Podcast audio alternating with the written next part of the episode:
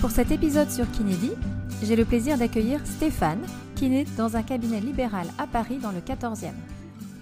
Stéphane était mon tuteur lorsque j'ai fait mon premier stage en libéral et j'ai beaucoup apprécié sa façon de voir et de pratiquer la kiné. Stéphane est belge et a fait ses études en Belgique, puis il a suivi un parcours en thérapie manuelle avant de s'installer en France. Il nous explique comment il transmet ses connaissances auprès des étudiants en Belgique, ainsi qu'auprès des nombreux stagiaires qu'il accueille dans son cabinet. Avec Stéphane, on a parlé de sa façon d'éduquer les patients pour les responsabiliser et les motiver dans leur rééducation, ainsi que les différents outils et méthodes qu'il utilise, notamment auprès des patients un peu réfractaires. Enfin, on a évoqué les fausses croyances qu'il y a autour du monde de la kinésithérapie et comment cela peut impacter notre pratique au quotidien. Salut Stéphane, bienvenue sur Kinédi. Euh, salut, merci à toi de m'avoir invité. Merci à toi de participer. Euh, tu vas bien? Oui, en forme, en forme. Super, super. Alors pour la petite histoire, euh, Stéphane, c'était mon maître de stage ou tuteur en première année d'école de kiné. J'ai fait un stage avec lui dans son cabinet dans le 14e à Paris. Et c'était un stage de deux semaines, donc c'était un stage un peu d'initiation à la kiné. Et j'avoue que ça m'a beaucoup plu. J'ai beaucoup aimé l'approche que, que tu avais, que tu as avec les patients, ta façon d'éduquer les patients, ta façon de voir les choses, une approche très fonctionnelle. Mais tu vas, tu vas nous en parler un petit peu plus. Et donc pour commencer, est-ce que tu veux bien te présenter, nous parler de ton parcours? Oui, donc je m'appelle Stéphane, je viens de Belgique, mais je travaille à Paris. Euh, j'ai fini mes études de kiné en Belgique donc en 2012. Ça fait déjà un peu plus de 10 ans que je travaille, ça passe vite. Et après mes études de kiné, j'ai fait 4 ans de formation de thérapie manuelle euh, toujours en Belgique. 2 ans dans une première structure et puis 2 ans dans une autre, parce que j'étais pas forcément satisfait de la première. Euh, donc j'ai recommencé 2 ans de thérapie manuelle de 2014 à 2016 dans un cursus universitaire que j'ai adoré. Et après avoir fini ces 4 ans de thérapie manuelle, j'ai déménagé euh, avec euh, ma copine à Paris pour diverses raisons. Et là, j'ai trouvé un cabinet. Maintenant, ça fait 6 ou 7 ans que je suis ici dans ce cabinet, mmh à faire de la kiné générale, thérapie manuelle, musculo-squelettique. Ok, ouais. C'est un cabinet pluridisciplinaire. Et tu travailles avec d'autres kinés, hein Oui, deux kinés, deux, deux, collègues qui, elles, font principalement la femme et l'enfant. Mmh et donc, c'est assez pratique parce qu'elle m'envoie un petit peu euh, le reste. C'est bien, vous euh, passez les patients. C'est cool. Exact. Mmh. Et alors, donc, tu as fait tes études en Belgique, et, mais on, va en reparler, mais parce que mmh, tu reçois beaucoup de stagiaires enfin, dans ta pratique. Euh, les études en Belgique de, kinésithérapie, en quoi elles diffèrent des études en France? Est-ce que tu as pu voir déjà un aperçu par rapport à, à ce que les stagiaires te, te disent? Euh, je vois une différence, mais c'est surtout je voyais parce que le fossé est un peu en train de se un peu en train de diminuer. La qualité de formation en France est mmh quand même en train de s'améliorer. Elle était longtemps à la traîne, euh, mais ça va de mieux en mieux parce que là, j'ai toujours des stagiaires de première. chaque année, j'ai des nouveaux stagiaires de premier et je vois quand même que ça s'améliore, euh, en France. Le truc, c'est qu'en Belgique, les études sont en 5 ans avec la possibilité de faire encore une sixième année et la possibilité après encore de faire un, un doctorat en kiné, ce qui je crois n'est pas encore possible en France. En France, c'était trois ans et ils viennent de passer à quatre. Même s'ils considèrent que leur première année de médecine est une année de kiné, euh, c'est un petit peu. Euh, c'est pas une vraie année de kiné, c'est une année d'études, mais c'est pas une année de kiné. Donc en gros, en France, ils viennent de passer à quatre ans. Et en Belgique, c'est quand même plus poussé et plus ouvert sur la 5 ans, plus après une possibilité de faire de la recherche. Et il y en a beaucoup d'ailleurs qui font de la recherche après les 5 ans? Non, il n'y en, a pas, y en a pas énormément parce que les places sont toujours limitées, mais euh, suffisamment pour que en fait, tous ces étudiants en recherche qui deviennent après chercheurs participent à faire en sorte que le pays crée après de la recherche sur la kiné et s'améliore. Et sinon, là où je vois que ça s'améliore en France, euh, c'est quand je vois les stagiaires, je parle un petit peu des profs qu'ils ont. Et il y a, y a l'air d'avoir, dans les, en tout cas dans les écoles et, et, facultés à Paris, une vague de jeunes profs qui ont plutôt une façon de penser euh, plus moderne et qui changent un peu, mais ils ont un mélange entre des, hmm. des profs peu moins à jour et des profs jeunes et motivés. Et des profs aussi qui, sont, qui basent leur théorie, leur pratique sur le BP, tout ce qui est preuve scientifique? C'est ça. En fait, ils ont, quand ils me parlent de ces jeunes profs, ils disent que c'est des profs qui pratiquent encore, plutôt que d'avoir des profs qui sont professeurs attitrés à, temps plein depuis, depuis 40 ans et qui savent plus s'occuper d'un patient. Oui, oui, bah j'en ai l'expérience de, certains profs comme ça.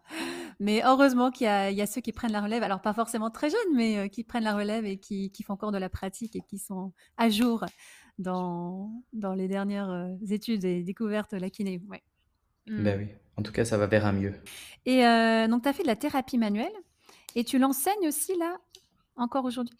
La thérapie manuelle, je suis assistant, professeur Mmh euh, pour les, étudiants donc, qui ont déjà fini kiné et qui font thérapie manuelle, ça arrive que je rentre en Belgique pour euh, assister le prof un week-end, deux week-ends ou trois week-ends par an. Donc c'est assez, c'est pas très fréquent, c'est sur des domaines bien spécifiques. C'est sur la colonne vertébrale et les, et les manipulations, les cracks. Donc voilà, c'est assez variable. Ça peut être euh, un week-end ou maximum trois. C'est une petite activité en plus en parallèle qui est bien et pour laquelle je pourrais être amené à, avoir plus de responsabilités au fur et à mesure des années. Mais c'est, j'aime bien l'enseignement, comme euh, avoir des stagiaires, mais c'est pas le but non plus de, de devenir enseignant à temps plein. Oui. C'est plus intervenant sur un sujet, par exemple. oui. Et puis ça permet, j'imagine aussi, de garder un pied euh, dans l'étrier euh, et d'échanger avec les profs et, et les étudiants. Ouais, d'échanger avec les profs, mais même avec les étudiants qui, au bout de 4-5 années de kiné et quand ils se lancent en thérapie manuelle, sont souvent beaucoup plus malins que, que nous-mêmes. Mmh. et c'est assez fréquent, les, les kinés qui euh, font un parcours de. qui, qui en fait euh, étudient la thérapie manuelle en parallèle de la kiné en Belgique euh, En Belgique, c'est que ça a commencé à devenir à la mode justement vers 2012 quand quand j'ai fini mes études, il y a plusieurs euh, centres de formation qui se sont lancés au même moment.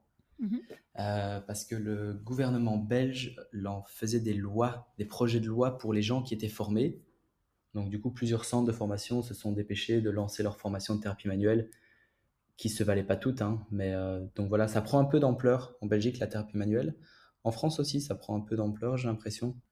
Alors toi, comment est-ce que tu l'intègres dans ta pratique, tout en étant orienté EBP euh, bah, la, thérapie manuelle universitaire, de manière dont elle est enseignée, c'est vraiment, euh, c'est vraiment un ensemble de techniques EBP. Le nom, il est un petit peu vieux et il devrait être changé. Il y a des débats mondiaux à ce niveau-là. Ils voudraient l'appeler euh, kinésithérapie spécialisée en musculosquelettique plutôt que de l'appeler thérapie manuelle. Parce que maintenant, la thérapie manuelle, elle comporte des techniques manuelles, mais elle comporte aussi de l'éducation en patient et aussi mhm. beaucoup d'exercices donc le terme thérapie manuelle est un peu dépassé. Mais bon, c'est juste un nom au final. Parce que c'est vrai que moi, thérapie manuelle, quand j'entends ça, j'ai tendance à penser euh, mobilisation, euh, trust, manipulation, etc. C'est ça. Mais c'est juste que les deux personnes euh, qui ont inventé la thérapie manuelle, c'est pas qu'ils l'ont inventé, c'est qu'ils se sont mis ensemble pour créer un, cursus commun, un cursus mondial commun et ces deux personnes étaient des, kinés assez anciens euh, qui utilisaient que des techniques manuelles. Mais après, au fur et à mesure des années, la thérapie manuelle sur le plan mondial a évolué avec des techniques qui étaient non manuelles. C'est pour ça qu'il y a maintenant les débats dans leurs instances pour savoir est-ce qu'il faut changer le nom pas changer le nom. Et il y a les anciens qui sont là, non, on veut garder le titre de thérapeute manuel. Les autres qui disent non, il faut être musculosquelettique. Bon, voilà. Et comme on disait tout à l'heure, euh, comme il y a de plus en plus euh, de gens en France qui suivent ces formations, est-ce que toi, tu recommanderais à un nouveau diplômé de suivre une formation en thérapie manuelle tout de suite? Ou tu lui dirais, attends un peu? Les deux ont des avantages et des inconvénients, en fait. Euh, je dirais qu'on est quand même un peu plus motivé, plus, plus dedans quand on vient de finir ses études. Mais quand on a de l'expérience, c'est aussi intéressant. Donc les deux ont des avantages et des inconvénients une fois qu'on est dans les études, euh, c'est bon, on est lancé. Et après, c'est vrai que c'est souvent plus difficile de reprendre les études quand on a quelques années de pratique derrière nous. Ouais. après, l'expérience, après une formation longue, il y a toujours des formations courtes. et c'est toujours possible de. L'expérience, au final, l'expérience, elle viendra en travaillant. Donc, de mon avis personnel, je trouve ça plus, plus pratique et plus motivant d'enchaîner directement. Ok. Alors parlons un peu de, des stagiaires. Donc, euh, tu es parmi les kinés euh, qui travaillent en cabinet libéral à Paris, qui reçoit, accueille beaucoup de stagiaires. Comment tu fais euh, Qu'est-ce qui te plaît dans, dans cette pratique-là? Ça a toujours été le, le fait de vouloir transmettre, de vouloir enseigner. Je pense que c'est un petit peu lié même auprès de mes amis, de mes mmh proches, quand, quand ils me parlent de ça, j'aime bien expliquer plutôt que juste dire ah, il faut faire des exercices. Même euh, auprès de mes amis, j'explique beaucoup. Euh, et quand j'étais étudiant kiné, j'ai fait plusieurs stages où les maîtres de stage me donnaient une consultation en entière, une cabine, et je travaillais tout seul. Mmh. Pour leur apporter une double consultation. Ah oui. Et donc, du coup, j'apprenais pas grand-chose, j'étais livré à moi-même, je savais pas si ce que je faisais c'était bien ou pas bien. Et ça m'a un peu énervé. Euh, et après, quand j'ai commencé à faire, donc je faisais les études de thérapie manuelle, mais je travaillais à côté, dans un hôpital euh, à Bruxelles. Et là, il y avait des stagiaires qui étaient à l'hôpital, ils étaient, ils étaient liés au service. Et j'ai commencé à, trouver ça euh, chouette de, en mmh fait, de m'en occuper, de transmettre. Quand justement je les voyais qu'ils étaient motivés à, écouter, à apprendre, à comprendre ce qu'ils font, mmh plutôt que d'être laissé, euh, que d'être laissé tout seul euh, avec un patient en n'étant pas sûr de ce qu'il faisait. Donc c'est ça qui m'a donné l'envie de prendre des stagiaires. Et oui. Donc tu en prends combien environ en moyenne par an? Euh, je pense que les stagiaires d'école française, ils doivent venir de octobre à mai. Et je dois en avoir trois mhm. ou quatre maximum. Et après, je prends aussi des stagiaires en thérapie manuelle qui, eux, viennent de Belgique. Et eux, ils viennent plutôt pour une journée ou une deuxième journée. C'est considéré comme un échange professionnel plutôt qu'un stage. C'est pour ça que c'est des petits stages courts. Euh, et là, j'en avoir aussi deux ou trois un peu moins sur l'année. Mais là, c'est vraiment court. Ah oui, donc c'est bien réparti euh, sur l'année, en effet, oui. Ah oui. C'est bien réparti parce que j'essaie quand même d'avoir des périodes sans stagiaire, parce que ça demande du temps, de l'énergie, de eh l'investissement. Et euh, c'est pour ça que j'aime bien enchaîner des périodes sans stagiaire et des périodes avec stagiaire. Et c'est aussi reposant pour les, les patients qui, oui. ils, sont d'accord, enfin 99% des patients sont d'accord d'avoir des, des, stagiaires qui assistent aux séances, mais aussi à un moment quand il y en a, quand il y a un stagiaire pendant un mois et demi, ils sont contents aussi un peu d'avoir une période de calme. Oui, je, je comprends. Est-ce que d'ailleurs tu as eu des patients qui parfois n'osaient pas euh, parler devant le stagiaire ou la stagiaire euh, de, de, choses qui, qui t'auraient dit que à toi Est-ce qu'il y a eu des moments un peu de euh, awkward, des, des, moments un peu, euh, voilà, c'était un peu dans l'embarras ou pas? J'ai dû avoir trois ou quatre patients. Ça n'a pas été gênant. C'est pas qu'ils voulaient pas parler. Ils m'ont dit dès le début, non, je veux pas qu'il y ait un étudiant avec. Mmh Alors je disais gentiment à l'étudiant, eh ben, tu vas attendre dehors. bah oui. Ah, avec des raisons multiples, hein, pas toujours justifiées. Ou... Si, parfois c'est juste qu'ils sont mal à l'aise, on peut les comprendre, mais ça arrive, mais c'est vraiment très rare. Ok, ok. Alors parlons un peu des, patients, de ton approche par rapport aux, patients surtout. Mm-hmm. Donc moi, quand j'étais en stage avec toi, ce que j'avais beaucoup apprécié, c'est euh, la façon dont tu expliquais les choses aux patients, très simplement, euh, avec beaucoup de métaphores, euh, d'analogies. Parce que c'est vrai qu'il y a beaucoup de patients, pas beaucoup, mais il y en a pas mal quand même, qui arrivent au cabinet, qui s'allongent sur la table et ils attendent un peu que ça se passe. Et il y en a qui sont moins motivés à faire des exercices. Comment toi, tu, fais pour les motiver, pour leur donner envie d'un peu de, faire des exercices et de prendre en main leur, euh, leur autonomie et leur éducation? Je pense justement que si les patients ont cette habitude, ça a déjà été, euh, c'est à cause des kinés, enfin des anciennes générations, à cause des kinés et à cause de la médecine de manière générale. On a en fait une médecine euh, au sens large hein, qui est très passive où le patient arrive et on lui donne un médicament, où le patient arrive et on lui donne euh, des traitements passifs. Et aussi, toujours dans la médecine euh, générale, on n'a jamais rien expliqué au patient, comme s'il était bête et qu'il comprenait rien. Ça veut dire qu'il a une tendinite, il dit ah bah j'ai mal à mon épaule, hmm. on m'a dit que c'était une tendinite, mais il ne sait pas ce que c'est ni un tendon ni une tendinite. Ou des patients qui viennent avec des entorses, et ils ont dit ah j'ai une hmm. entorse à la cheville, mais ils savent pas ce que c'est une entorse et ils savent pas ce que c'est un ligament. Et donc toujours la même chose que les stagiaires, enfin que que l'attrait que j'ai pour les stagiaires ou l'enseignement, c'est que j'aime bien aussi enseigner aux, patients. Et rien que le fait en fait de leur expliquer ce qu'ils ont, euh, pourquoi est-ce qu'ils ont ça, euh, quels sont les mécanismes qui se passent dans leur corps, et donc du coup pourquoi est-ce qu'ils doivent faire des exercices ou des étirements, euh, du renforcement, enfin peu importe, pourquoi est-ce qu'ils doivent faire ce traitement X, vu qu'ils ont compris ce qu'ils avaient, ils comprennent l'intérêt du traitement X. Et donc, ils sont déjà un peu plus motivés à être acteurs de, leur traitement. Il faut, bien les, il faut bien leur expliquer dès le début. Oui, dès le début et dès les premières séances, je prends du temps. Je vais revenir sur mm. l'exemple de, de l'entorse de cheville. C'était il n'y a, a, pas longtemps. Une nouvelle patiente, une, euh, une jeune fille, peut-être euh, début de la vingtaine, elle me dit j'ai une entorse à la cheville, elle m'explique tout ça, et alors à la fin, je lui demande, ok, est-ce que vous savez ce que c'est une entorse? On m'a dit, ah, je crois que c'est euh, le tendon.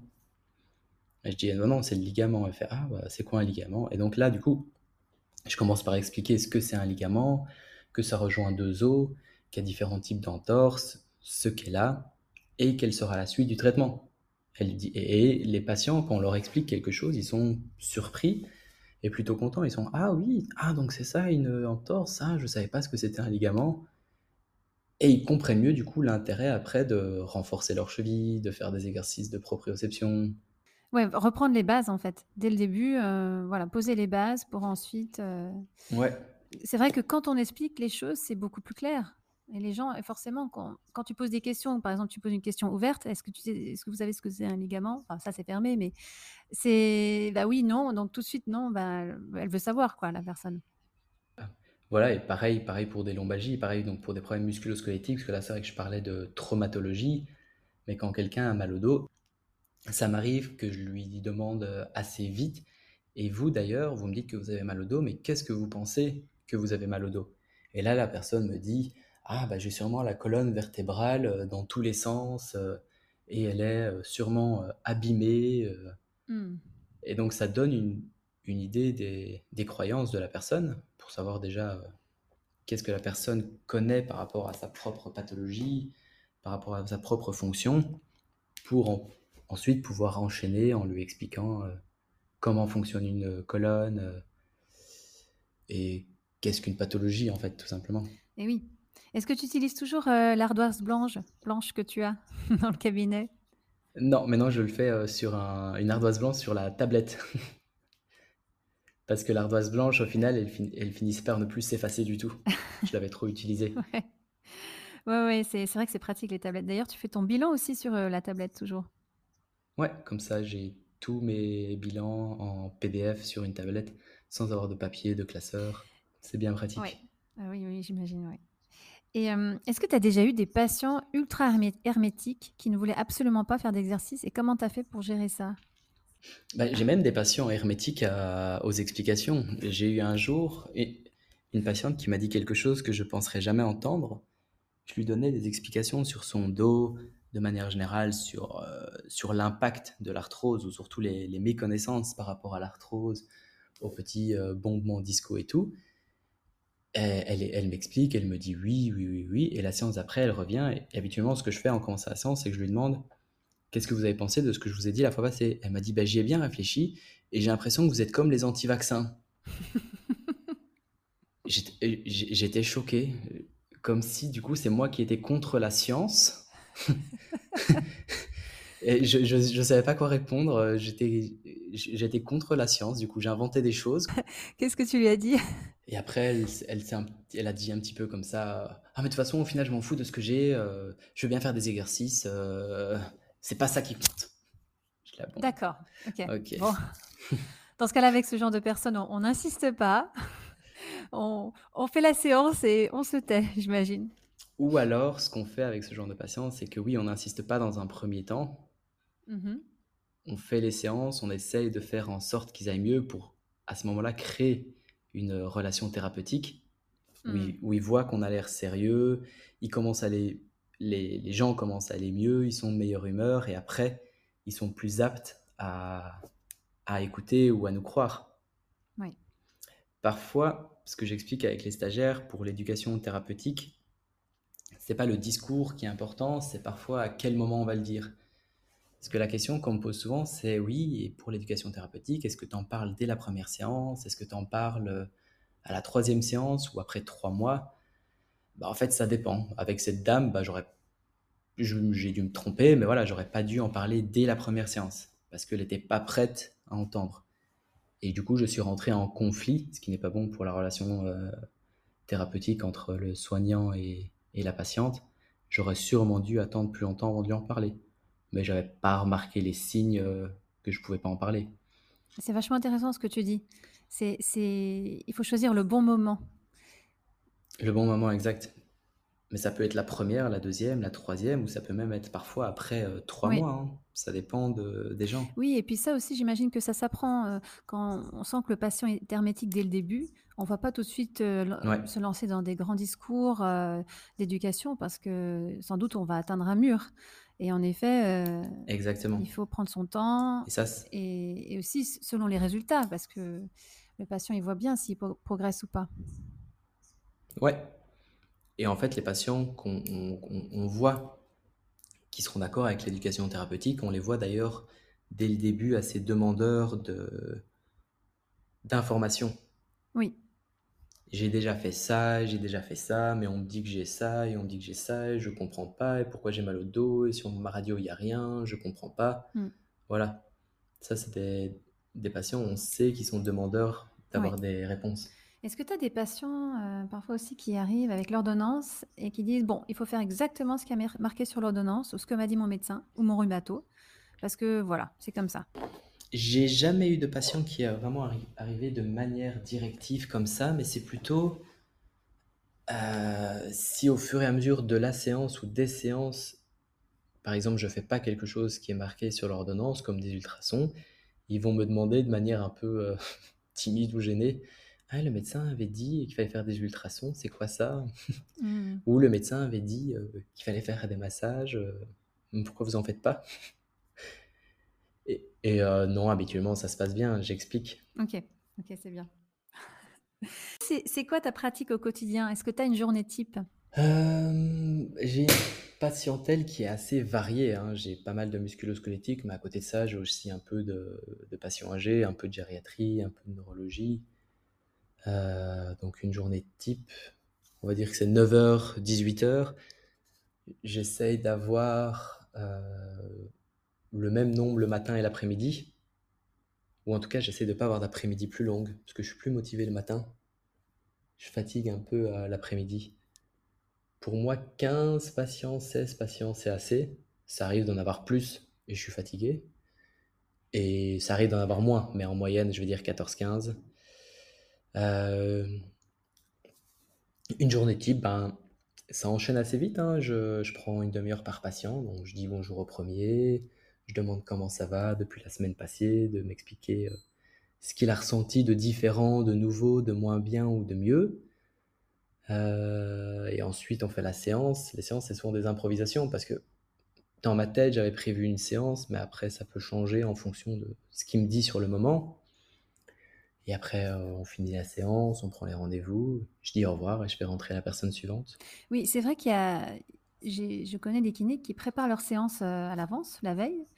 Euh, toi, tu serais plutôt en mode euh, tu prépares, tu prépares pas, ou justement, comme tu as dit, tu improvises en fonction de ce que le patient va te dire? Avec l'expérience, bah, du coup, je, prépare plus mes séances parce que c'est déjà préparé mmh dans ma tête. Là, c'est vraiment une question d'expérience et d'habitude. Mais tout est mmh improvisé et tout peut être remis en cause dès que le patient dit quelque chose. Ça veut dire si on a fait euh, une séance d'exercice et qu'il en a fait sérieusement de son côté un petit peu, il revient, bah oui, je dis, j'ai senti un changement, bah on va aller dans le même sens.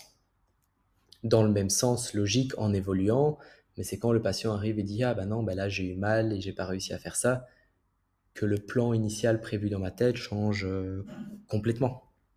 Oui, tu t'adaptes. et alors, est-ce que tu as des projets pour les prochains mois, les prochaines années? Dans ta pratique? Formation que j'avais envie de faire, c'était aussi parce que je fais du yoga, donc des choses qui sont axées autour du yoga et toujours autour de la, de la communication.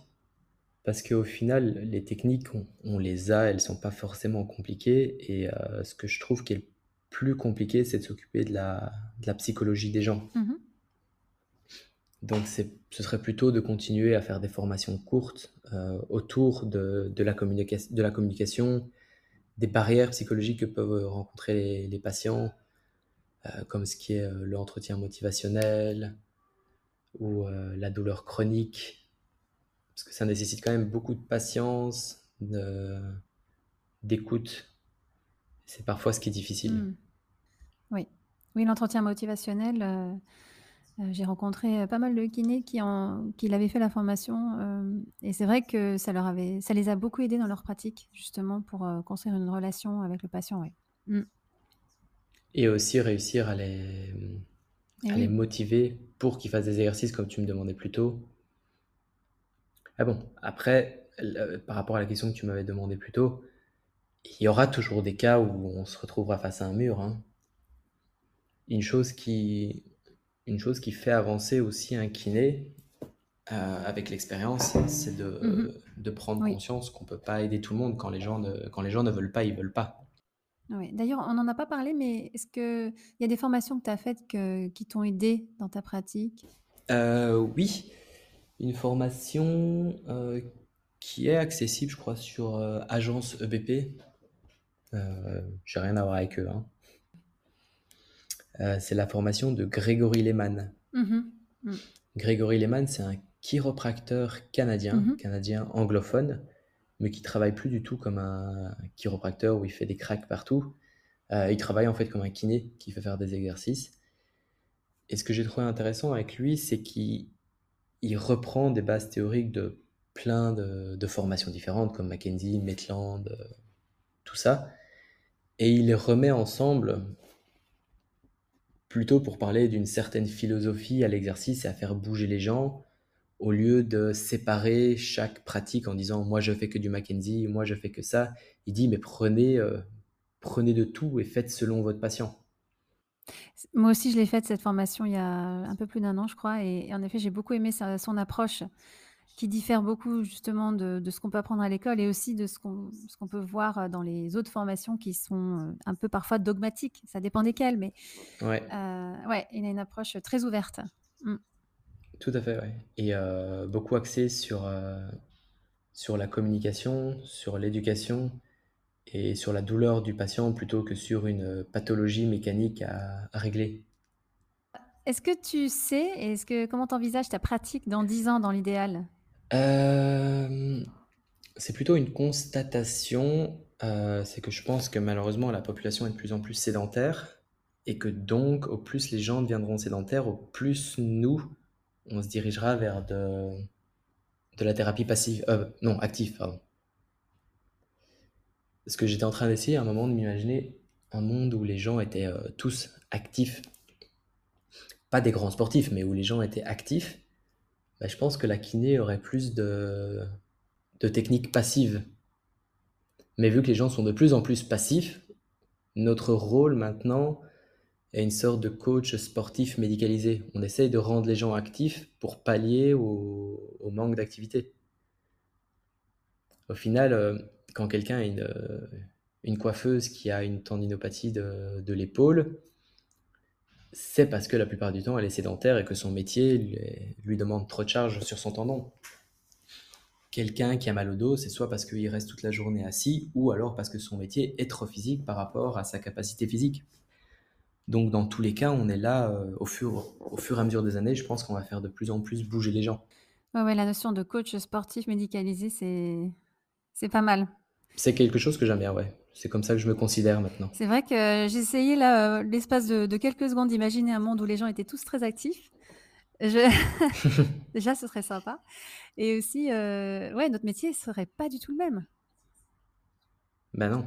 Si on avait que des patients qui par exemple auraient de la traumatologie, on pourrait avoir plus de traitements passifs de mobilisation, de gain d'amplitude. Mais là, c'est plutôt des pathologies de, de sédentaires. Sauf exception pour les euh, kinés qui travaillent euh, dans le milieu du sport. C'est ça, je me disais, on serait tous kinés du sport. C'est un tout autre. oui, on serait tous kinés du sport. Mm. Alors, ma dernière question, Stéphane, qu'est-ce que tu aimerais voir dans, évoluer dans le métier de kiné? J'ai l'impression que ça va dans le bon sens, mais j'aimerais bien d'abord que les fausses croyances ou les, les, les, anciennes croyances euh, partent de plus en plus au fur et à mesure des, des générations.